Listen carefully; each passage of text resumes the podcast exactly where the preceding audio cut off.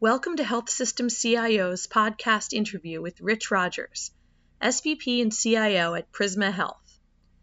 In part one, we talk about the cultural challenges involved in bringing together two organizations of around the same size, why having the right governance model is critical, even when it seems like the right decision is obvious, and how Prisma is working with Siemens not just to replace equipment, but to more effectively leverage technologies and create an innovation arm.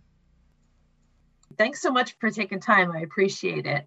Never actually gotten to speak with you before, so it's always really great to get. Yeah, I read some of your articles and your pieces. You do a great job. Yeah, just want to talk about the work that uh, you guys are doing, which obviously there's a lot, a lot to talk about there, a lot going on, and just get into some of your own leadership strategies and things like that. Okay. Um, so wanted to uh, first get a little bit of a background. Um, Prisma's 18 acute care specialty hospitals. Yeah, a little over five and a half billion, 30,000 employees. And you're mostly in South Carolina? Yeah, we're, we're totally South Carolina. So we're, um, so Prisma Health was formed with the merger of Greenville Health System and Palmetto Health System, Greenville and Greenville, and Palmetto is uh, based out of Columbia, about 100 miles away from us. But uh, yes, we're we're all within the state of South Carolina. Okay, and so you were with Greenville as the CIO. Right. I was. Yes. Okay, so I'm sure that that's always an interesting experience, but. Can you just talk a little bit about what, what the organization did to really come together and create an integrated system? Okay. Yeah, well, I, I, think as we look back on it, it's, it's been about you know a little over four years since this occurred. And while I've been through a lot of acquisitions, you know, in my career, this was the first of equal size organizations, both two and a half billion. Uh, I mean, very, very much uh, about the same size, co CEOs. First time I've been working in that environment. So uh, bringing things together was culturally challenging as well. So I think the first thing in my role that I had to do after, and we had to interview for our jobs and get selected because we had counterparts and so forth. So we had to go through that whole process. And then um, really uh, it was understanding we brought these organizations together. What's the business strategy going forward that we need to support? And, in some cases with these type of mergers, you you elect serve as or act like a holding company and, and let the um, health systems you know function autonomously in their markets and then maybe have a small corporate umbrella and maybe do some population health work on the on the top of it. But we kind of quickly realized, just based on market forces, that we uh, really needed to just to integrate, take as much expense out of the organization, and just be one one health system. So you know, once that once that decision was made, then okay, we just had to start looking at our systems and how do we start bringing things together and. Uh, obviously, the EMR is always one of the most visible uh, ones that you need to make a decision on, and we, of course, were Epic in the uh, in our Greenville market and Cerner and Meditech in one of our facilities um, in Columbia had some long-term contracts, you know, in place as well. So, so that was a little bit more challenging, but it really comes down to governance and um, making sure we get the right representation. And even when it looks like it's pretty obvious what you should do, you just got to make sure that you you've got a number of folks that are represented to, to voice that same opinion before you, you, you make that decision. So, you know, that's what we did and selected, you know, Epic, you know, made the most sense for us long term as the EMR and, and revenue cycle vendor. So, so once we made that decision and, and also agreed, okay, we're going to implement Epic in one service area, which pretty much means we're just going to be one health system and then we had to, uh, you know, look at our ERP systems, which were, you know, the next core system. Then we had multiple instances of Infor at the time, and um, and once you make that decision to go to one EMR, you can only uh, land transactions to one GL. So it kind of forces us to make a decision on ERP. So we evaluated, you know, where Infor was going, as well as uh, decided to look and the cost of doing that. So we said, well, you know what, this isn't this isn't inexpensive, and there's some areas like HR that really is not thrilled with um, with what Infor has to offer. So we uh, evaluated the market, went through another RFP process, and uh, selected Workday as the go forward um, ERP vendor.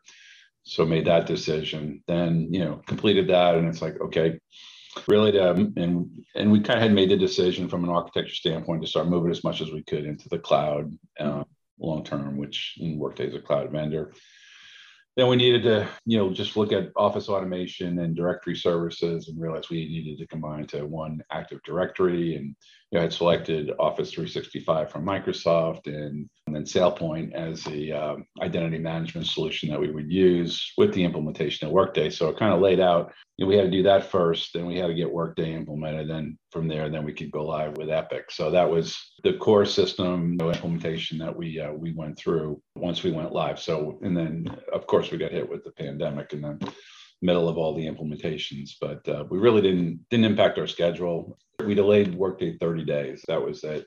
We powered our way through that through that time period. So that's kind of how we went through. Plus, you know, in the midst of that, how to consolidate the staffs down to one, get to one help desk, select, you know, the one help desk system, and so forth. So yeah, it was a lot of work that once we got started, that we we got done in a fairly rapid environment.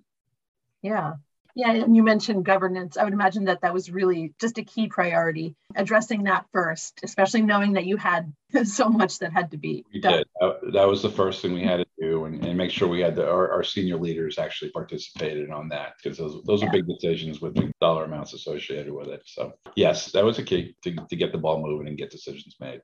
And then as far as moving over to Epic or the ones that did need to be moved over, was it something where it was phased just one one phase, Kate. Bam. Gotcha. Yeah, we, we looked at all scenarios and it just the juice wasn't worth the squeeze to do it that way. So we decided to do it all, all at one time. And um, you know, the key there was getting your um, your physician leaders and clinicians working together to agree on order sets, workflows, and and that was a challenge. And i can't say that was perfect you know in, in, some cases it's like all right if you don't show up to the meetings and you don't provide us with any anything we're going to go with what we currently have built in epic. And we did because uh, we weren't going to change our date. And um, so there was some aftermath as a result of that but kind of worked through that. So it's probably about six months and it's always the same. It's usually the primary care, they just roll with it, everything's fine. And then you got some specialist areas that get in an uproar and, um, you know, escalate to the CEO and then you deal with it, yeah. which we did. So, uh, so we got through it. I can certainly understand that strategy, especially nobody knew the pandemic was coming. But if you were dealing with phases, I could see that really uh, putting a wrench in things, which it did for. Yeah. Yeah, it, it did. And, and probably the biggest challenge we had there, you know, number one was that just getting to a consistent care model, which was was difficult. Um, but then all of our support was remote at that point for both Workday as well as Epic. And that was just the first time we went through one of those that way. We've done a lot of uh, Epic implementations, but the first time that everything was remote and then training as well. We had to shift to totally, you know, remote training. And that probably looking back on it, know, we could have done a better job of that, but we were winging it um, at the time. So we got everybody through. And plus, you know, we were hit with a surge right before we went live down in our Midlands market. So um, just getting people through was was a challenge, but we did. Yeah, just thinking about remote training, there's going to be challenges no matter what when, when you're going through that epic training. But yeah, I guess that was something where it was necessity, it had to be done. So it kind of forced people to adjust. Yeah.